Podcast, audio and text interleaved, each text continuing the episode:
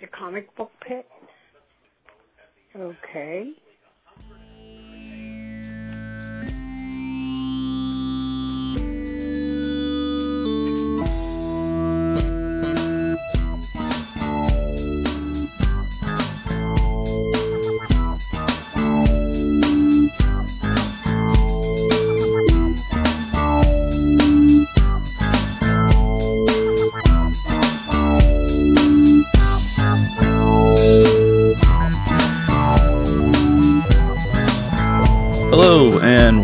To the Comic Book Pit podcast.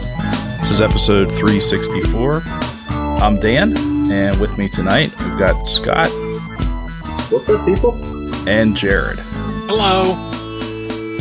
So we uh, we here at the Comic Book Pit every week read comics and talk about various topics of discussion, usually but not always comic related. And here's a spoiler warning: uh, this is a review show, so you know we take care not to spoil too much or give too much away. But sometimes when we talk about thing books, things happen, so that's your spoiler warning.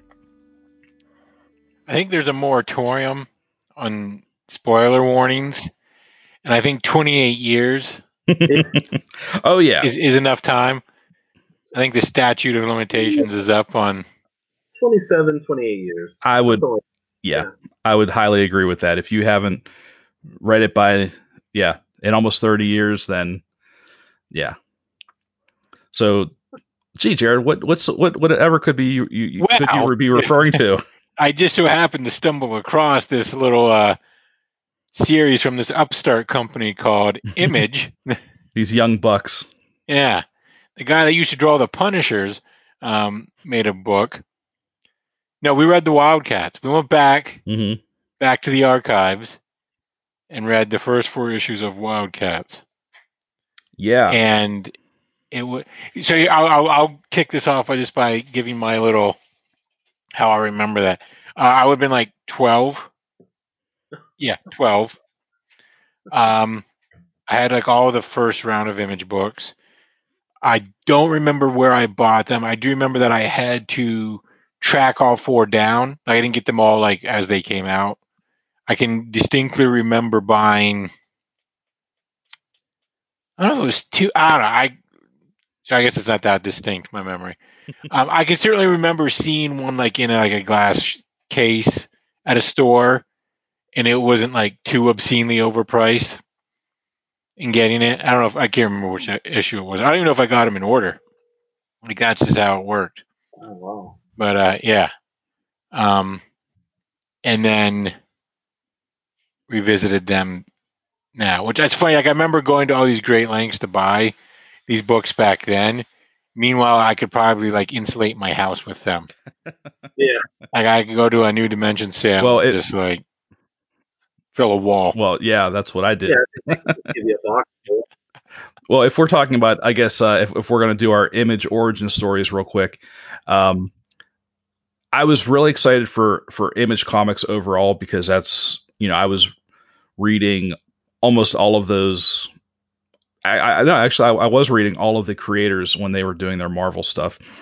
Um, Jim Lee was my my favorite from all the creators. So so Wildcats was the book I was looking forward to the most. Um, I missed getting Youngblood because I think so. Youngblood, I think, was the first book to come out from Image, and I believe it came out as I was preparing to go to college. So for my for my freshman year, so I, you know, there were a few weeks where I just, or a, a month or even maybe longer, that I just didn't get to a comic book store. So I missed Youngblood, and I think I was, I, so I think actually the first image book I ever got was either Spawn number one or Wildcats number one.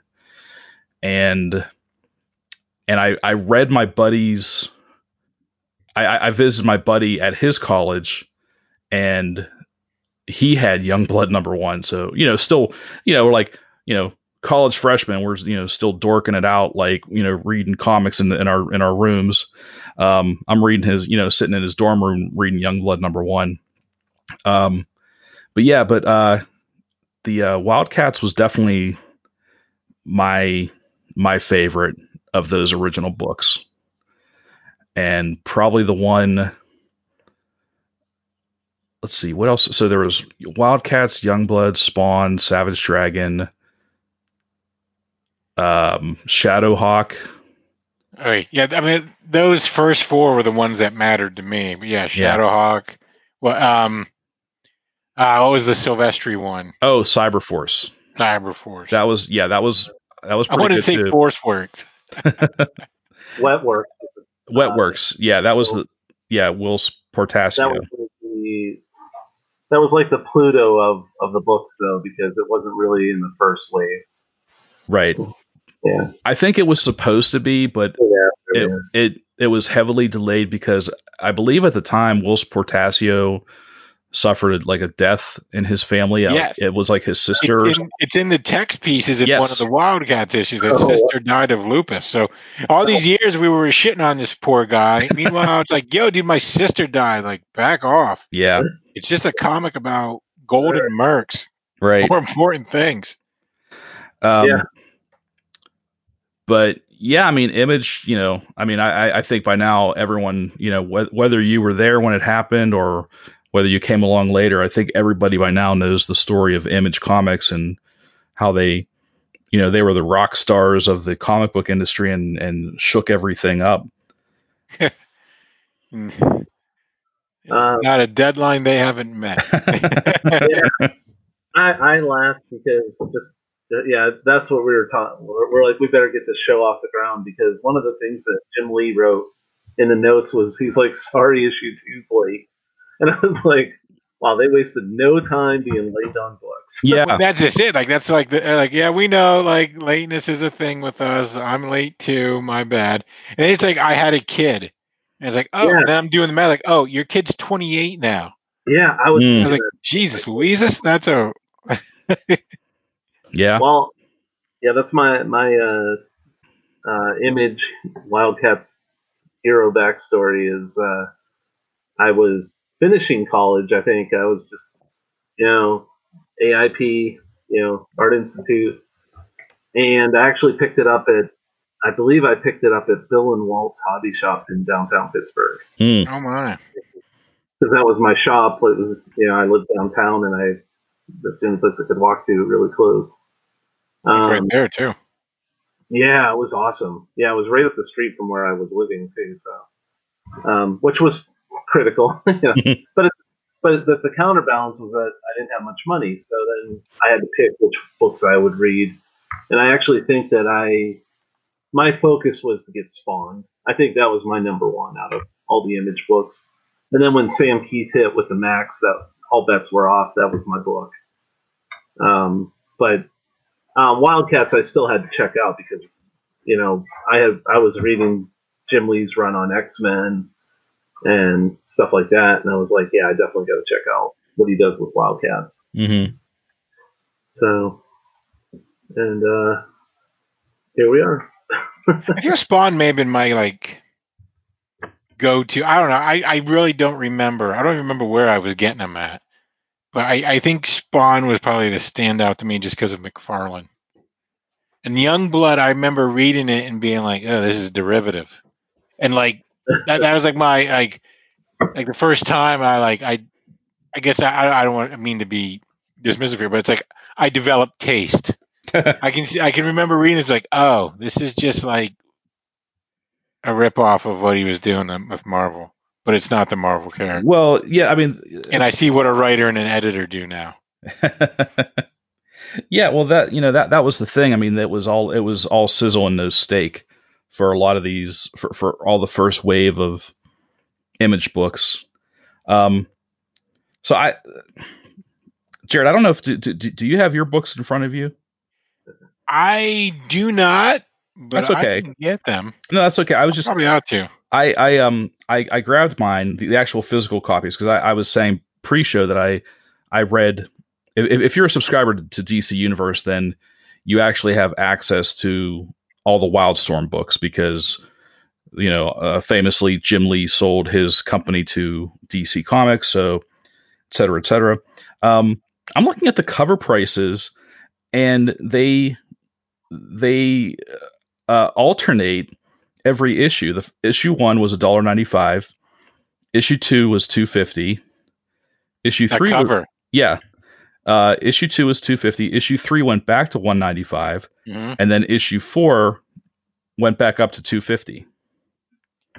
I would, if I had to guess, I'd say that cover is why you see the spike in number two, Yeah, and then by the time four comes out, like it's pretty much well into 1993, and they may have just had to goose Yeah. their prices anyways. yeah. The test would be what's the cover price on number five. Then we could really discern, discern Uh, you know what? what this uh You keep talking. kind of. I, I can look that up. all right, I'll- I have those. I'm looking too. you you put me on the spot, and I just clammed right up. Dollar ninety five. 195. Yep, dollar ninety So fell back down. So there's just no rhyme or reason to how they price these things. I don't think there's anything extra to four. I think it was a normal size comic. But yeah, that, I, I was thinking about that too as I was reading it, like how they were uh, merged into the Oh. DC universe and how it just did not fit. Like, remember in New Fifty Two and like Helspont was like the like Superman versus Helspont. oh Like, yeah. this shit don't work. Well, and and and, and Voodoo, they actually just gave Voodoo her own book. So I thought. I thought I remembered her having. And That was a great book though. what's that? That was a great book. That's Yeah. one of my one I'm keeping for sure. I do remember. I, yeah, I think we read that. That we we talked about it on the show when the new Fifty Two was a thing, and I yeah I, I actually didn't mind it, um, but it was just a, a very odd It choice. brought it back. Yeah. Yeah.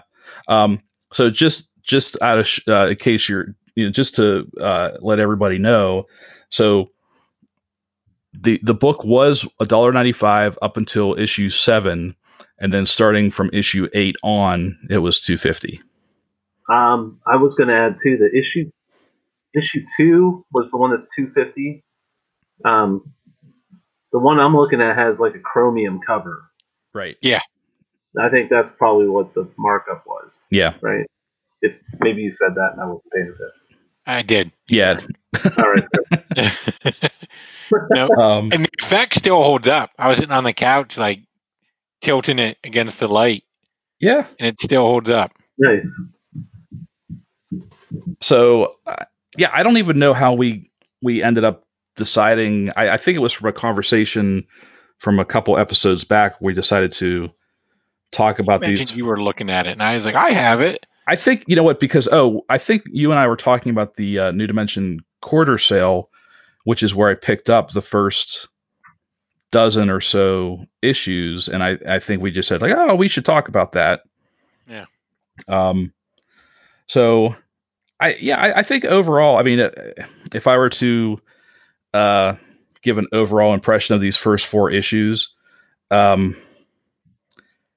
I, it, they're, it's like a Fast and Furious movie. It's fun to look at.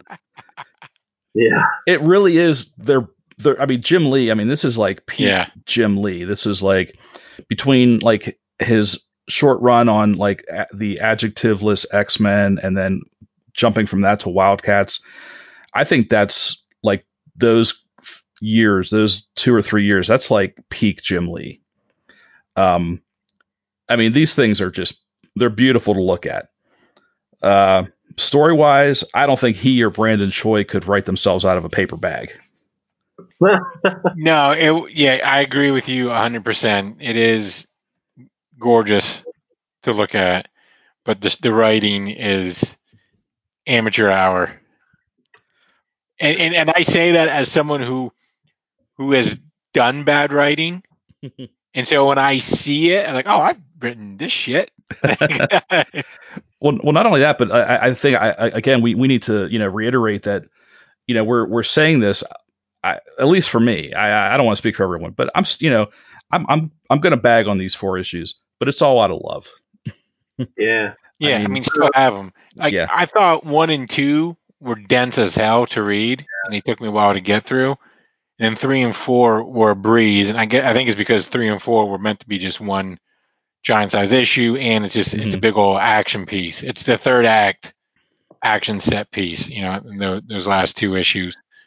But yeah, it's when you're first issue is is pure exposition hmm and it's not even really you it's a bunch of characters just thrown out there, but it's not really like strong exposition.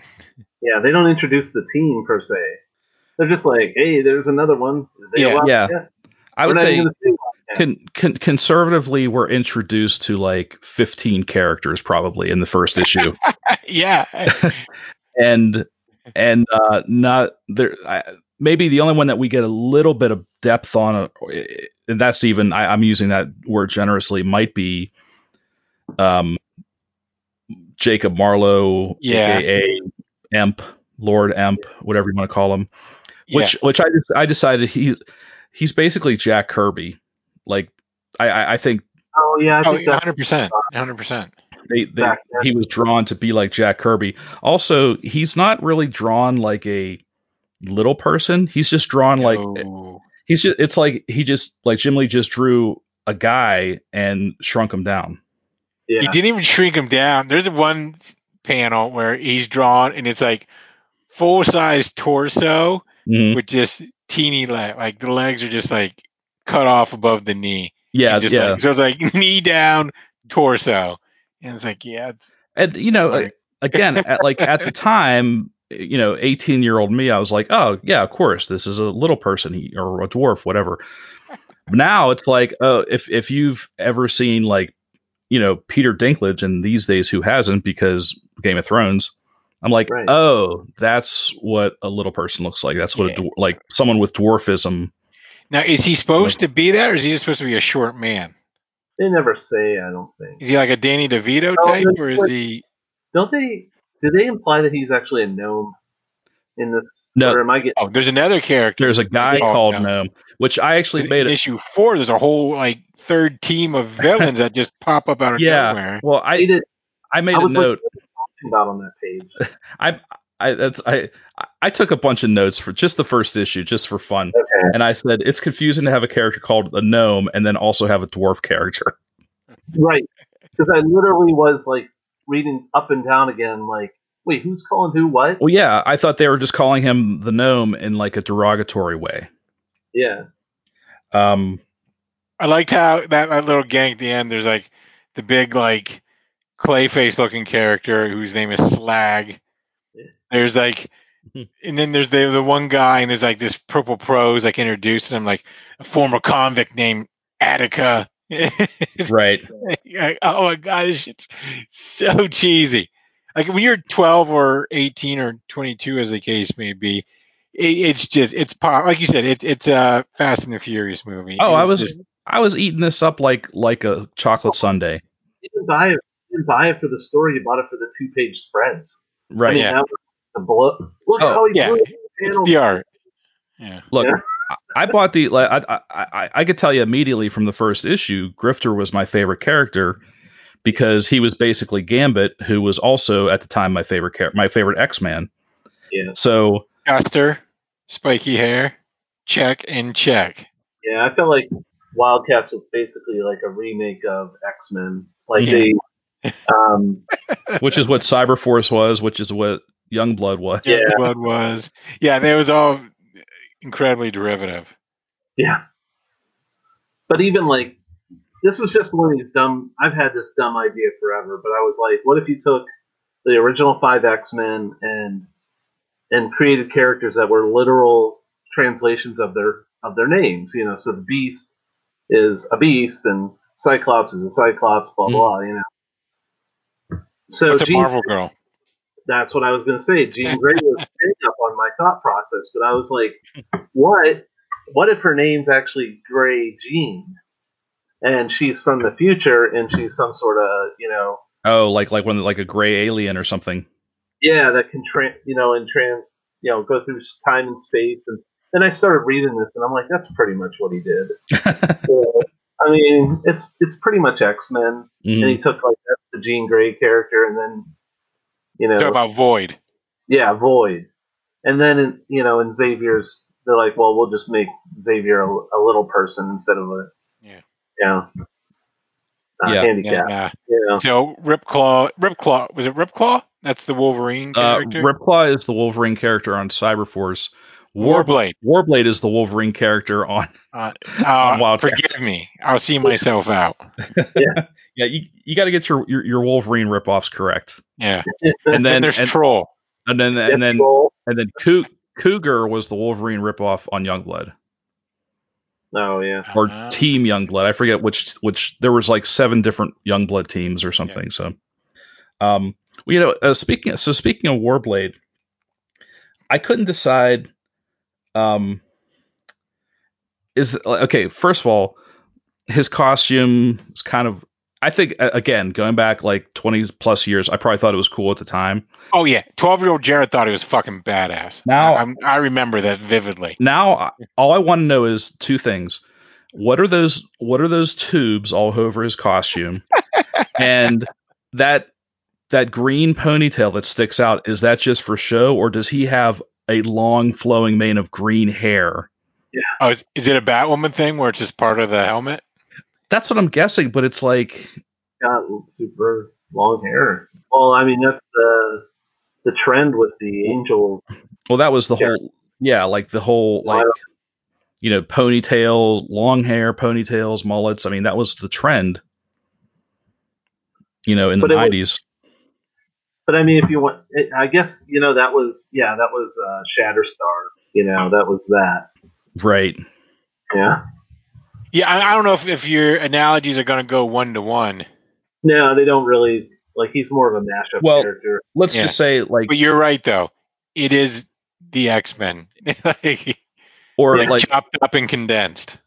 you know uh, characters that had had impractical hairstyles for being in combat. Yeah, yeah, Um, all is all is the home. yes. Yeah. Okay. So, and and I don't know if they ever explain this or if it's again. I think I think Jim Lee just liked to design things that had no purpose, as probably all those creators did. You mean like the tu- you talking about the tusks that come out of Yes. shoulder blades? Yeah, those big yellow tusks that come out of his shoulder, are, or like I mean, or are they coming out of his shoulders? Are they on his back? I don't think we ever They actually are see pro- yeah. I don't know. see him If I had back. to guess, he probably had a vision. And then one day I'll draw this like three page spread of him like bent down and charging like a ram. I will say here's here's the one thing I liked most about this was the first appearance of uh, John Lynch. I think his name is Hmm. Oh yes, from from Gen 13. from Gen 13. I was like, I love Gen 13. which So wh- which uh, John Lynch also brought us another '90s trope of the uh, the uh, aged, grizzled uh, secret agent with a scar across his eye. very, Yeah. yeah, Like, ah, yeah, the 90s. Good very good. times. Yeah. Good times. yeah. But It's like um, we're just far enough removed from the 80s, but yet it's still it's it's still still a tinge of it's still there. yeah, it's That's still its what- own thing. Um, no, I, and I didn't. I mean, and uh, this is not a thing I would have noticed when I fir- when I first read it, but re- reading it now, um, they borrowed uh, they borrowed heavily from Frank Miller, and at least in this first issue, a lot of um, especially like Grifter's uh, narration Mm. as he's first introduced, it's very, um, it's just bad. Frank Miller. Um, oh, and and there's a the um the page the, the first time that we see um Emp when he's laying uh in the alley like in the garbage. Curl. Yeah. What's that? The Daredevil fetal position. Yeah, that's the that's that's from like straight out of Born Again. Yeah. And you know he did that like as an homage. I mean, Right. I mean he became homage, right? Hey, you know. Yeah. uh, Um, no, and I think you know, that's a sign of the times too. I think a lot of the stuff that we see in this is just that's what was popular, and, and like you scratch your head at it now, you know. mhm. But like it was all about you know secret, covert, everything, and superhero teams trying to blend with it. You know, like these loud costumes that everybody's going to see, but they're on covert missions. And it's like, yeah. what? Also, And that lasted a long time because I mean that was basically the ultimates. You know, it, Yeah. it came full circle. Like they left the big, you know, the big mainstream comic company to do this, and then 10 year 15 years later the big mainstream comic companies probably what 10 years later are are well what you know it came around Yeah, towards Mhm. 2000. Yeah. Yeah. and then it really wasn't that long ago people were like no we like our comic book characters fun Yeah. hmm that's only like maybe like the last five to Well, that's what eight years because everybody, you know, the Watchmen. We can talk about that stuff, but I mean, it's like Watchmen and stuff like in Dark Knight set a tone for everybody that was a fan of comics, and it's like they had to make it that way. You well, know, let's, like put it, let's put it this way duke more time so there's only like six years removed from those books so Yeah. like think Mhm. 2014 books now. Like we were talking about the new 52. Like more time has passed between now and the new 52 than had passed between Wildcats one and Watchmen. Oh yeah, I mean that Oh, you know yeah. those guys, you know, they those books from the 80s, from the mid 80s, I mean that's that was their form, you know, what they read, that's what that was their formative years. Right. so then they So, kind of regurgitated back out. mhm. And they were breaking in at that time too, and then they became like the the young guns of Mhm. their age. yeah. The other thing, the other thing that's real heavy in in image books, that especially in that era, is the whole angel and demon aspect. Oh Like, yeah. ev- everybody everybody took their own turn on it. You know what how to like that's you know it's like here's our basic good and evil plates. You know, Yeah. So how do you pronounce that? Is it cherubim and Daemonite, or is it just cherub and demon? Uh, sure. Yeah, no, I I Because I, I kind of lean towards how how you just said them like Kherubim and Daemonite. yeah, Is that how you Yeah. said? Yeah. because That's kind of forty year old Jared read it with forty year old eyes, like, oh, it's literally cherub and demon. And yeah, Yeah. yeah. But young young Jared's like, oh, what what is? How do you word- say this? Yeah. I need a Webster. No, that's not. You know. Oh yeah, is the well, new edition. that's the same Jared that called it homage for years. So yeah, Yeah. Homage Studios. Common. Um so you know the, the um the, the the other thing that was introduced in the in you know these this first issue were the Coda assassins, the the female assassins. And Yeah. I used to think like, oh, they must be really like special or unique whatever. But then I you know I'm reading I'm like literally everyone has their own Coda assassin on this in this book like like Oh, there's yeah. Zealot was with the Wildcats. Um the gnome had his own Coda assassin, and Helspont and the Cabal had their own Coda assassin. I'm like, do these people just work for everybody? You got to send in UPC symbols, and you get your own Coda assassin. I guess so. I don't know. Like, yeah, it's just kind now, of was funny. it Zealot, uh, Carib, like half breed or whatever? I don't know. I thought Well, she was one. Of, I think so. So yeah, I, I don't know. It's it's very confusing. Um, I don't know. Coda if- is not like a people; it's a like a club. yeah, I, I I always assumed that the Coda was like yeah, like a like a like an order Like a League Of- of Assassins. of assassins of and I, I always I, I think they were almost like Amazonian like like they were all females but somehow Grifter got taken in by them oh, they do call him, yeah, Brother Grifter. like, yeah she calls him brother Grifter and he calls her sister Zealot yeah. uh, Which I was like, man, those names are kind of on the nose too. mhm, Zealot and Grifter. yeah this one thing I didn't notice until I I had read this um I read issue one twice um once just to take it in and a second time just to kind of like really look at it you know? And uh I don't know. what what? Hit us with some of your notes too. so the um the page where we're first introduced to the cabal and helspont you know there's a bunch of people sitting around a table like having a meal like a bunch of villains you know? And they all look like businessmen. There's there's a guy who's sitting there. He doesn't say a word but he's like he's wearing a monocle and an eye patch i'm like you got to just pick one man See, now I got to go get my books. I'm You get- you, you get, if if you're going to go with a villainous look, you just got to pick one of those things. You said this was number one. Yeah, this is this is like um, almost midway through the book. Is this Uh, the the voodoo introduction scene? No, this is The It's- it's the cabal. It's um, it's the cabal. It's before they meet voodoo. It's it's the cabal. Yeah, uh, which where we first meet Helspont and Pike. And there's this. And also, he's like practically bright yellow. Like, is he supposed to be Asian? And if so, awkward. Oh yeah, I never noticed that before. That is hilarious. But I'm like, bro, you gotta, you know, yeah. Come on, Jim Lee. Either give him a monocle or give him an eye patch. Don't give him both. It was, it was all You know- about Professor Eisen. I, I don't know if it is uh, my parents' attic or how these are stored, but I felt like the colors have maintained a vibrancy nearly 30 years later. hmm And No. I thought this was all glossy paper, but this is um, just Baxter paper. I, I think this is some. It it was like, it was in between like the the old newsprint and the new glossy. It was. I don't know what it is, but it's. Yeah, it's. Um. Oh, and hey, Jared, uh, do you have um, uh, trading cards stapled into yours? I do. I have Spartan and Voodoo. Uh, that's what I have. Maybe that's maybe that maybe those Yeah. came with every one. And there's one. These issues has like, I forget what it is. There's it's like in the middle of a two-page spread.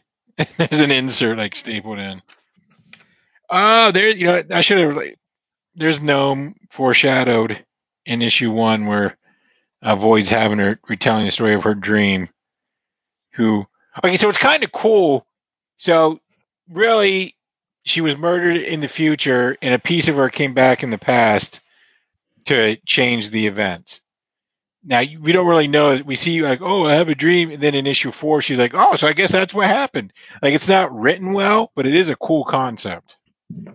Yeah, I think there is a good story in these four issues somewhere. but um oh, oh so and okay, so maybe I've looked at this too long, maybe I'm just looking too much at it, but I almost feel like this um there's this one panel Jared, it's the um it's the page where the cards are stapled in. Yes. It's Okay. where Grifter is first going into the the the the strip club Yes. that looks like that looks like a Ror like uh Rorschach from Watchmen. From behind. Yeah, it, I like. I wonder if if he drew that to be kind of like a oh here's a little like a wink and a nod Yeah. or something. Also, notice the length of his jacket when he goes into the bar, and then a couple page late couple pages later when the uh, attack happens, it's like full on duster. Whereas when he first went, Maybe it's folded up. It's like a secret. It's it Yeah. pulls down the uh, the gator, and then uh, I mean, he, he's he's essentially like unfurls. yeah, he, he's essentially wearing like a waistcoat when he when he walks into the bar, and then he when he pulls his guns out, he's like, I think it's flowing. yeah, Like that a, scene where he's got like two guns blazing against those guys in those suits, mhm. and then it's the same reporter from Spawn. Yeah, Oh, that's funny. I didn't even notice that. that was their little crossover. You know, like we're all in this shared universe kind of stuff. Yeah, Um, yeah, I mean, a- a- again, you know, I'm, I'm looking through this and I'm still like, God damn, Jim Lee can draw some some shit. you're right. Like it is. It's fun, just like superhero action comics. Yeah. comics.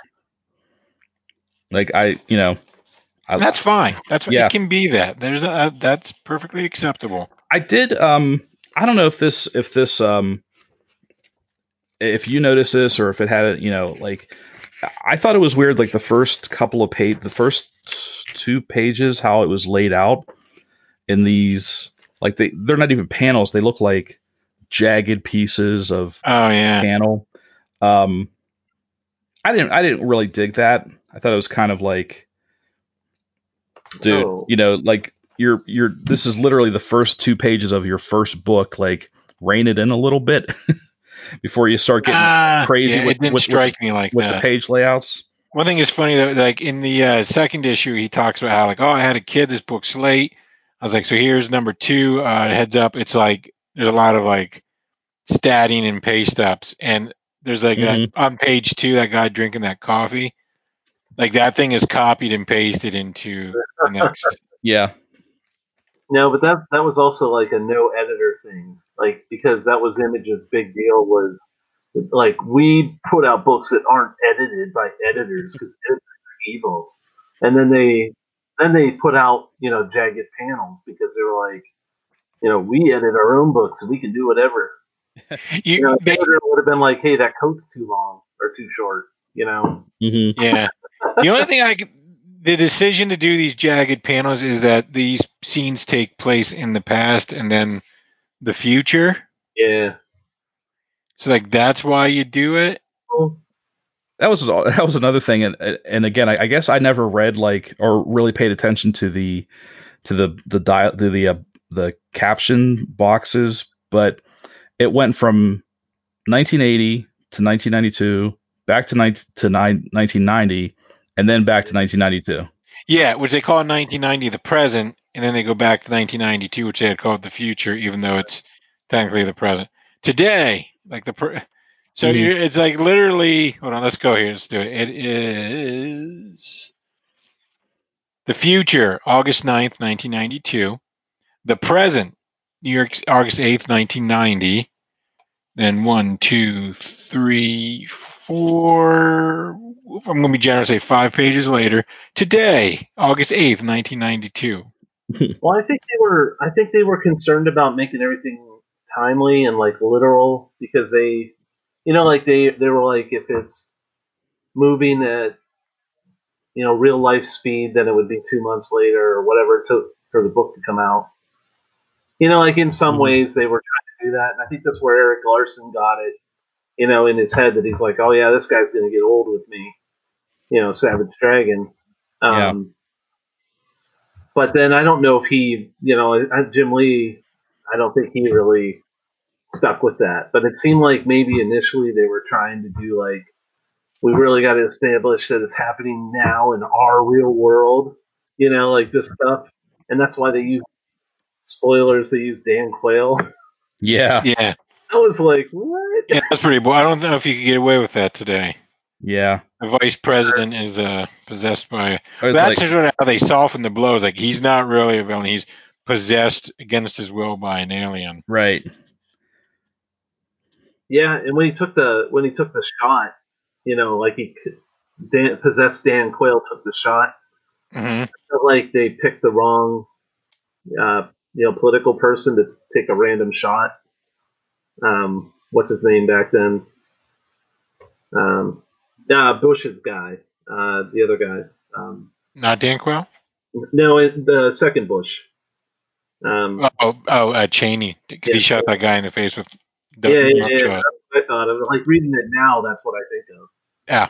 Yeah, but back then, yeah, it was known. Well, But I, I think I, I I don't know. This is something like some. I, I know like Terry Moore tries to do it, but he tries not to use anything that uh, dates. When you're reading the book, he doesn't want it to be dated in a way that you think that it's no longer relevant. hmm And I and that's kind of one of the hangups with this book. Is like you're like, yeah, it's '92. Like, oh my god, And it is. Yeah, Yeah. Very much of its time. yeah. So, like, we're talking about how they just like toss the characters out there. There's no context given. Like, they start calling um, Sentinel like Hadrian at one point in time, and you just have to be like, I guess that's his name. Like, I So- this was never established. oh, you mean oh Spartan? Spartan. Okay.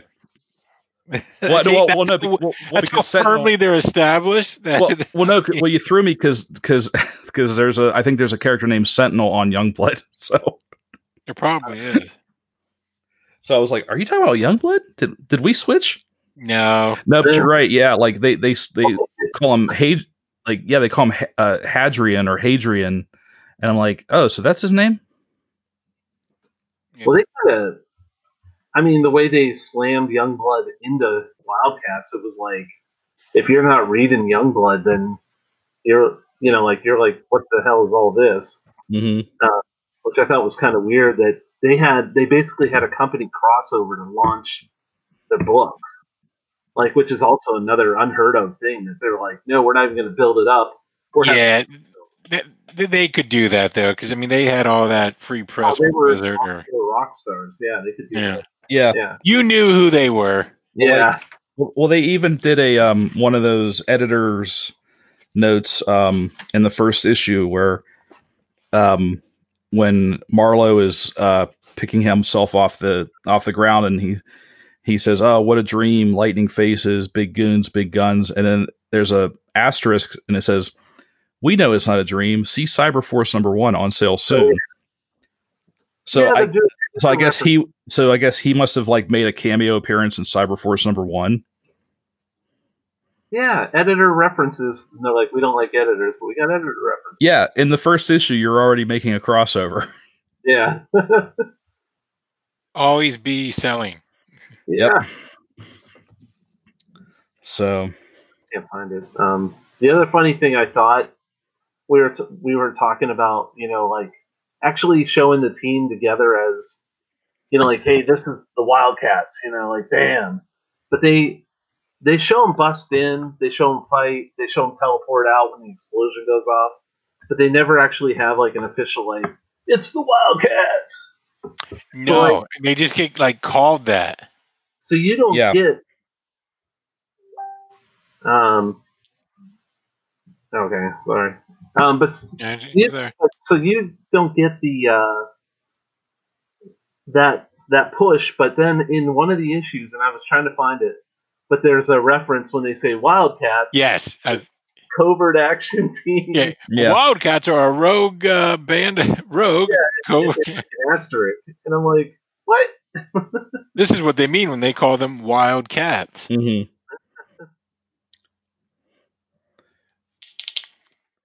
Yeah, Yeah, it was I mean, it's so much.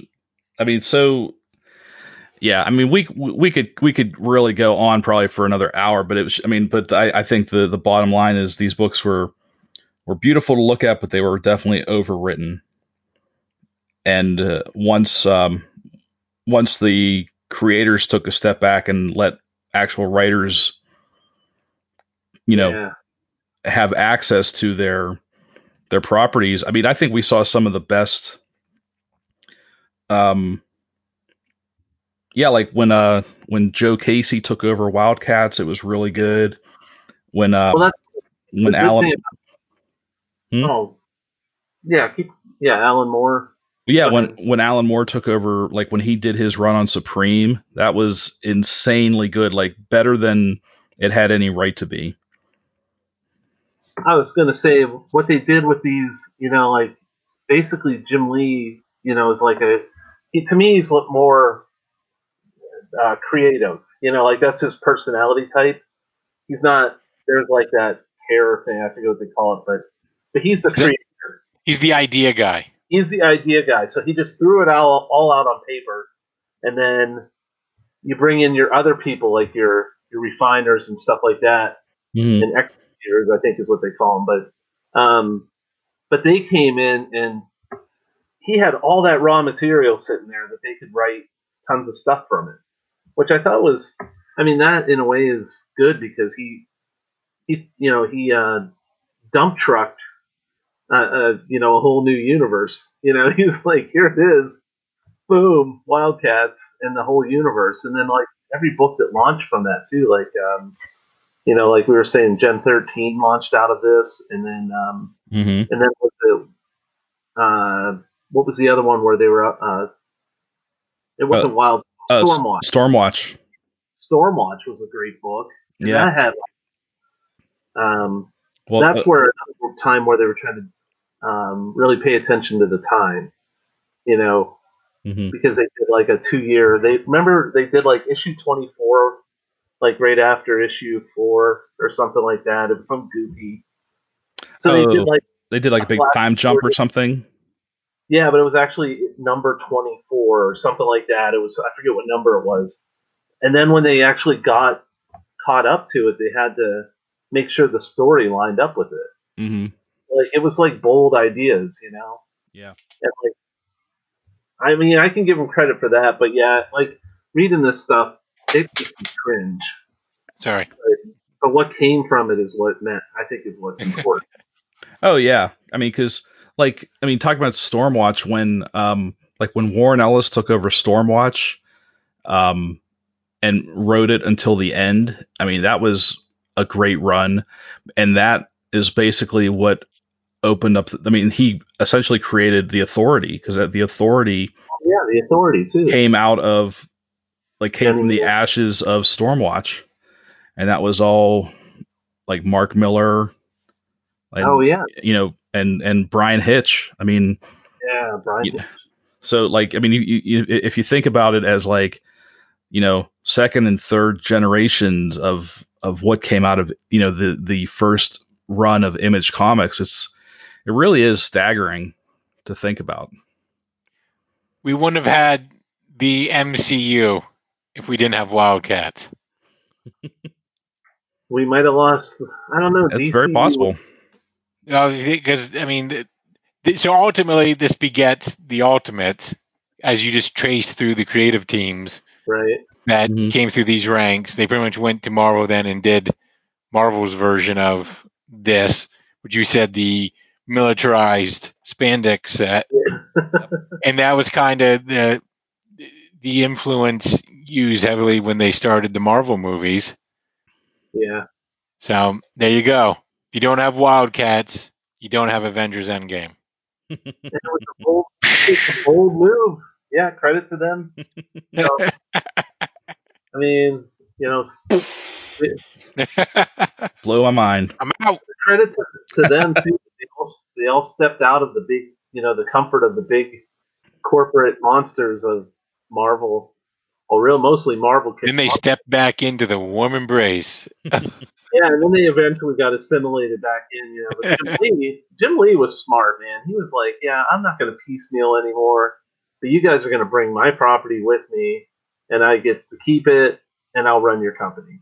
You know, like not selling out. I'm buying in. He yep. did, man. He killed it. He was, and I got to see him at uh, New York Comic Con like two years ago, and it was great hearing him talk about uh, reading reading that reading that panel about how he started, and he's like, I didn't know how to draw. Well, at the panel, he was actually talking about that. He would he'd set his alarm, he'd get up at a certain time, he would start drawing, he would draw till he had nothing left, you know, and he's like, I suck, I suck, but I'm gonna go and I'm gonna get up and draw the next day, you know. But he had oh yeah, he he, he treated it like a full time job. Yeah, meanwhile he was just living at home, you know, like he was like young enough mm-hmm. to, to live off the parents and do that, but he also realized that he's like, I better do it now or I'm never gonna get to do this. Mm-hmm. So you know, and then he had the the energy, and you know, Todd McFarlane was the same way. Todd McFarlane, I remember seeing him in videos where he he said he just kept kept submitting to Marvel until they finally relented. Like they were just like, my God, this this kid won't stop sending us stuff, and he, they took notice because of the sheer output. And I may be up my own ass with this thought, but like McFarlane was like a pretty decent baseball player, and baseball is a pretty humbling game. Mm-hmm. Like if you're successful 30% of the time, you're a legend in that game. Yeah. So I wonder if if being if, if being a ball player like just honed that humility and tenacity. So that or I don't know. Like that maybe just I'm firmly talking out of my ass with that one. No, I think there's something to that. Yeah, and someone else you should check out is Frank Frazetta's early career because he actually was a ball player too. Um, Frank Frazetta was going to go pro, but he really wanted to pursue art, so he pursued art instead. And it was like, you know, but like basically they were like, he could have been successful in either field. It's just he chose to be a, you know, to be an artist. Mm. Like wow.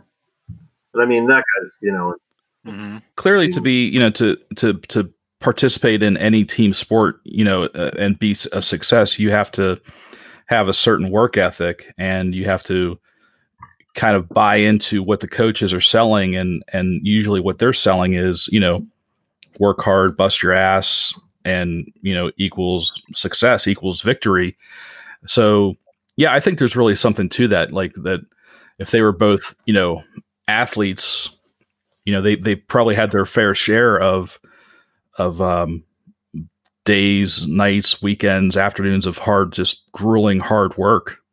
So if if they were able to translate that into you know pencil and paper, you know, it's it's pretty clear then why they're successful.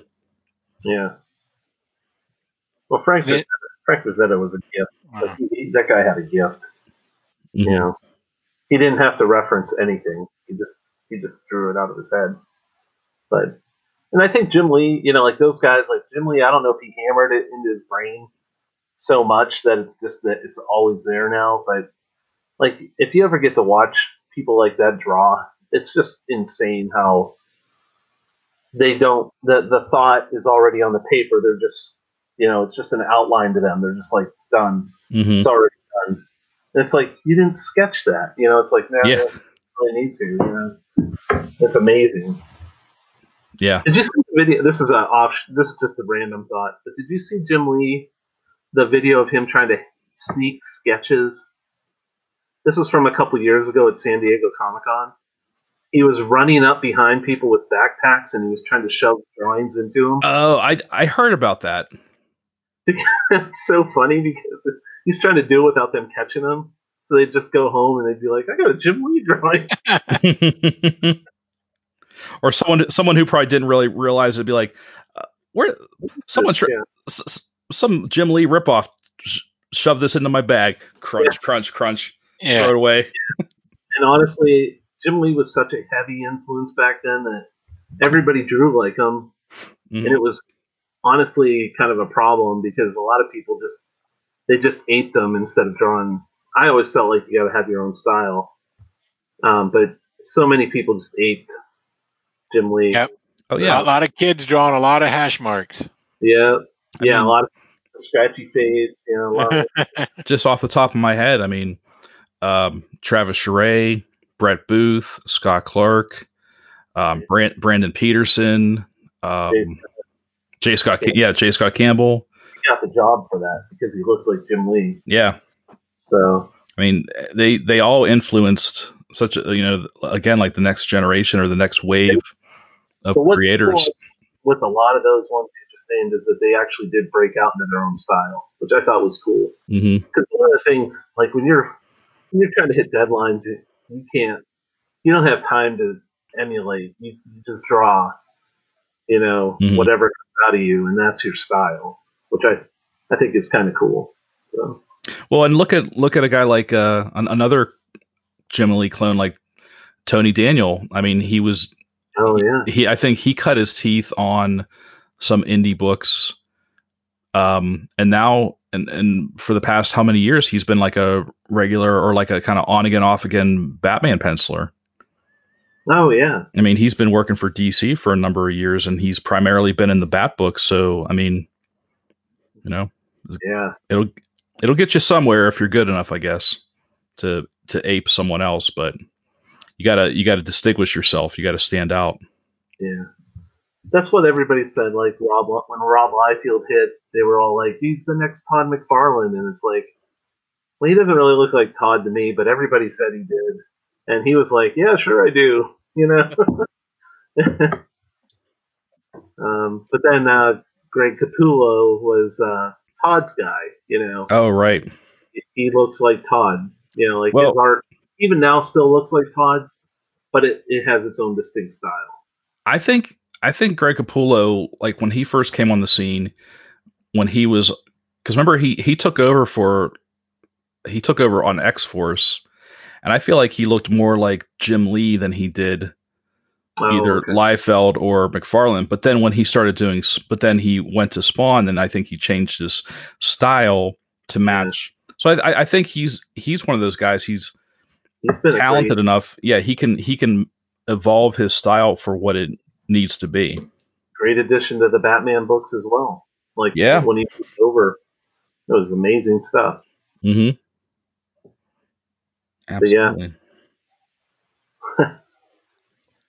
I say to uh, tide it. Uh, my final note on uh, this this Wildcats is that Grifter is joining the cast of Batman in issue 101. Oh, I it did, still looks awkward as hell to see these characters together. oh yeah, I did hear that. Yeah, I heard that that Grifter was making a comeback to the to the DC universe. he's one of the few that they didn't they didn't really just write off. Like he's still kind of out there. So Yeah, Yeah, but they don't really. they don't. They, but they just don't know. They they they don't know what to do with any Wildstorm characters. I mean, I, I give them credit for trying, but it's it's just it's like a, putting a you know a, a round peg into a square hole. I mean, it's you already have a peg in the hole, and the the new Mhm. peg is derivative of your existing peg. So, Yeah, like, why do you need? I don't know. I was gonna say Supreme, but that's Rob Life. But at any rate, like, why these characters are kind of based Right. off what you already have. So, right. Mhm. Um, actually, I always think back to Malibu. Remember how Marvel bought Malibu, and they were like, hmm Mar- "The Malibu universe is folded into Malibu, you know, into Marvel." And then like that series ended, and then Malibu just went away. Like they yeah, it's never, a shame. they never had those characters anywhere. They were just like Yeah. they're gone. yeah. They Yep. You know, I liked. I liked all those Malibu characters. they they did a couple of weird like one shot crossovers, but I mean, Yeah. I, I think everyone knows that they Marvel just bought Malibu for their their coloring technology. Yeah, Oh, I didn't. Is that is Yeah, that what it was That's about? that's what it was. They Malibu was was ahead of the game on digital coloring. Marvel wanted it, so they the the easiest thing for them to do was to buy the entire company under the under the um, guise of oh we're gonna f- you know we're eventually gonna fold you know Malibu into Marvel like the characters, and they did do like I said they they had like a Silver Surfer and like Rune crossover and like yeah. They like a- the, there was like a like a some weird like event or miniseries called like the God Wheel, and I think Thor was part of it, and it was just yeah, it was just ill fated. Uh, it's clunky. Yeah. yeah. I you know I do have a bunch of issues of Prime because my man Norm Brave Breyfogle Oh, I loved Yeah. Prime. yeah. I loved Prime. That was really good. They are dated as all get out. Yeah. Well, once again, I think that was like a government, secret government agency running some kind of superhero program. Yeah, I mean it's Yeah. Probably. Yeah. but you know, but then you know, Marvel got what they wanted, and I guess whoever was on the receiving end from Malibu, you know, I guess they got what they wanted. They they must have made some money off of that deal, and that was it. And we never saw those characters again. I guess maybe Marvel said like, well, these are all technically ours now. We're not going to do anything with them, but they we own them. you know it's, it's funny, Duke. You talk about the influence of that trope. Um, I'm guilty of it. My Incrediman strips. It's the that little short little general guy. So yeah, Incrediman's like serving clandestinely with a shadow government organization backing a superhero. but it's So I'm a hack too. well, you know, Jared, I, I, Jared, I think you're in I, you're in good company because uh, Kirkman did that with Invincible for a while Kirkman totally did it. because he I uh, the- I purposely avoided reading that book until after I had finished plotting my first issue of Incrediman, just because I was like, uh oh, a superhero with an I in his name. I got to be careful. Got to avoid. Don't want to be influenced. And then once I got that first one out of the way, I ate those trades up like they were Honestly, cookies. it's tough to come up with a, an original idea anymore. Anyway, I mean, Mhm. even kind even while I work on mine, my book Kaiju Kitty, I I'm just like this is just Spawn. Like that's pretty much what it is. like I try to make it different, but a lot of times like, yeah, it's Spawn. I, for me, writing those things, a lot of the fun was taking the tropes and and then like just putting a spin on them. Yeah, Yeah. I, I I may have told this story before, but I'm going to tell it again anyways because it's funny. Um, so you know, back when with the the whole image explosion, like, and and you know, everyone was excited to try and make their own comics, and me and my friends were no different. Like, I was the artist, and but all three of us kind of came up with the ideas, and we had this great idea for this character, and I started doing character sketches and laying books out, and we're like, oh, we should go talk to. At, at the time, we went to uh, Time Tunnel Comics, which was run by by Pat Donnelly, and um, Pat used to uh, publish mini comics for a couple of guys. So we thought, oh, let's go talk to Pat. Maybe he'll maybe he'll publish our mini comic. So we go down there. I've got my whole folder full of sketches, and we're just we're just jacked up. We are so excited to talk to Pat about this guy. So we get the three of us get there and we're we're talking. Pat's behind the counter. We're the we're going on for like half an hour about this character. I'm showing him sketches and blah blah blah. And Pat's just nodding his head. And finally, like we're like, so what do you think? And he's like, okay, so it's like Spawn. And we're we all just stopped. We're like, oh shit, it is like Spawn. like we just didn't see it. Like we were so wrapped up in in what we thought was a great story and great character. We're like, oh, this is completely derivative. We had no idea because we were 17, 18 years old and we were stupid. Yeah, it's like sometimes though, like I, I kind of get into that funk, you know, with uh, Kaiju Kitty because there's a new book out called um, Inkwell, and it's basically this girl spills ink and it somehow is magically influenced and creates a cat, a black cat with green eyes, and I'm like, Yeah. the shifts and does stuff, and I'm like, ah, and I'm Great like, minds think alike, Scott. but I'm like, you know what though? Like my, I know my idea is not original. I know there's there's hundreds of cat comics. Mhm. You know, there's hundreds of cat things because everybody loves making you know stuff out of their pets.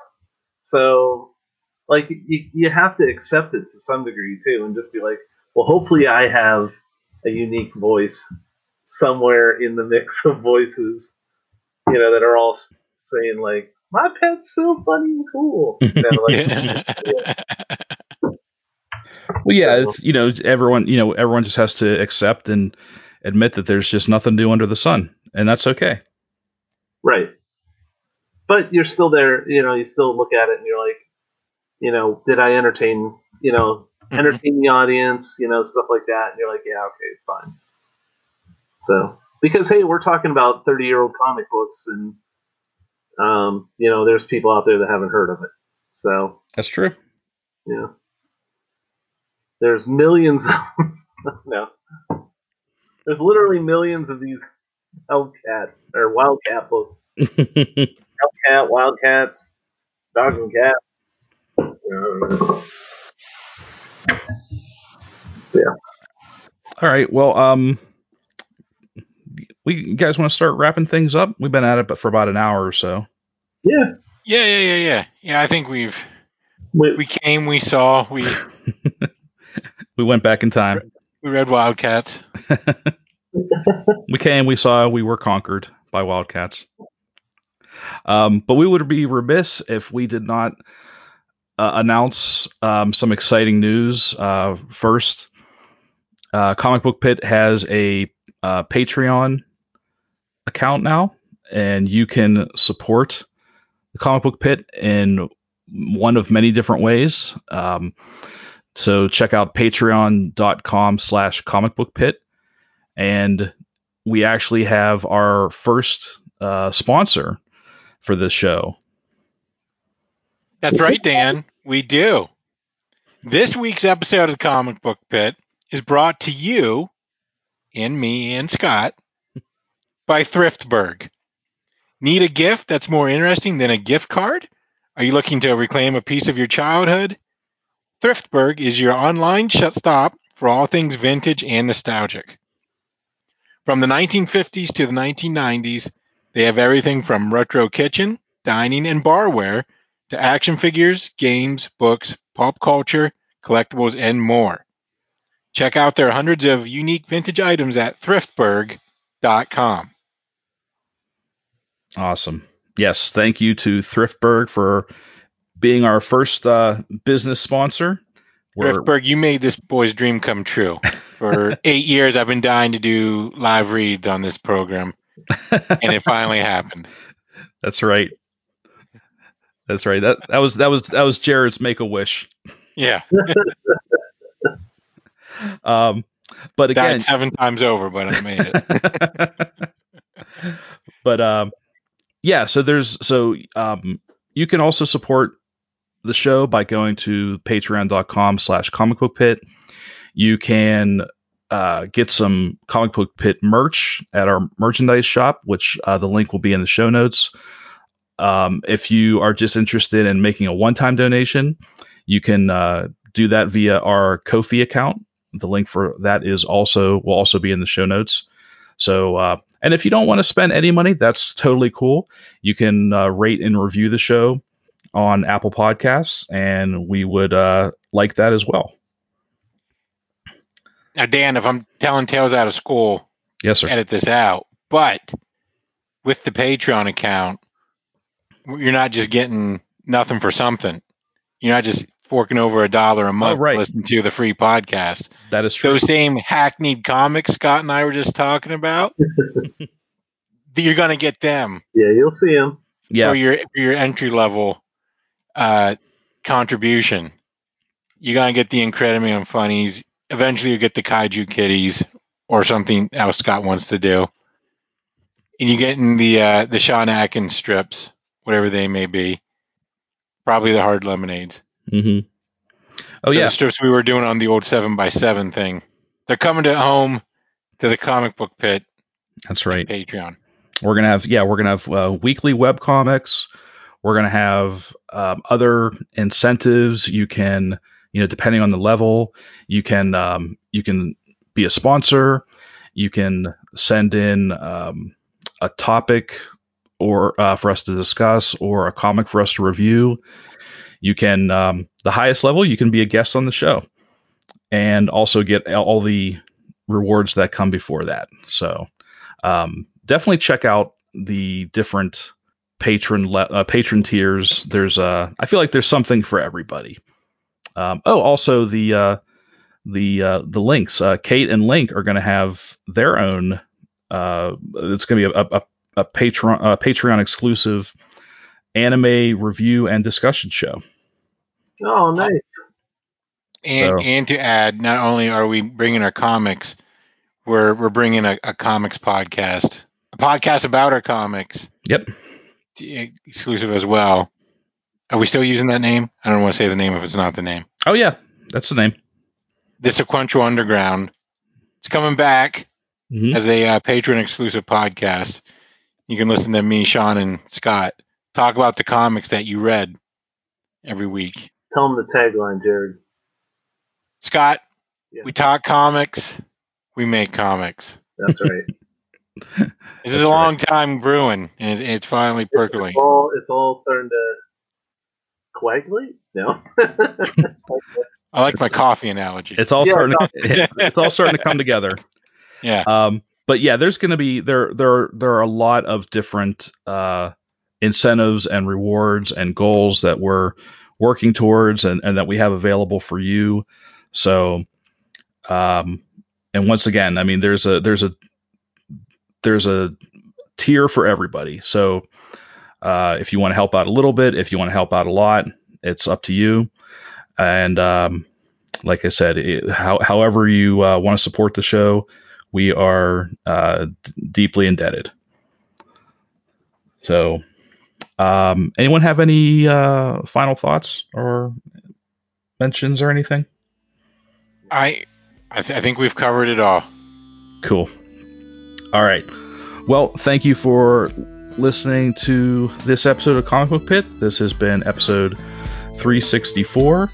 I'm Dan, and with me we've got Scott night, everybody. and Jared. Yeah. Thanks for listening, and we'll see you next time.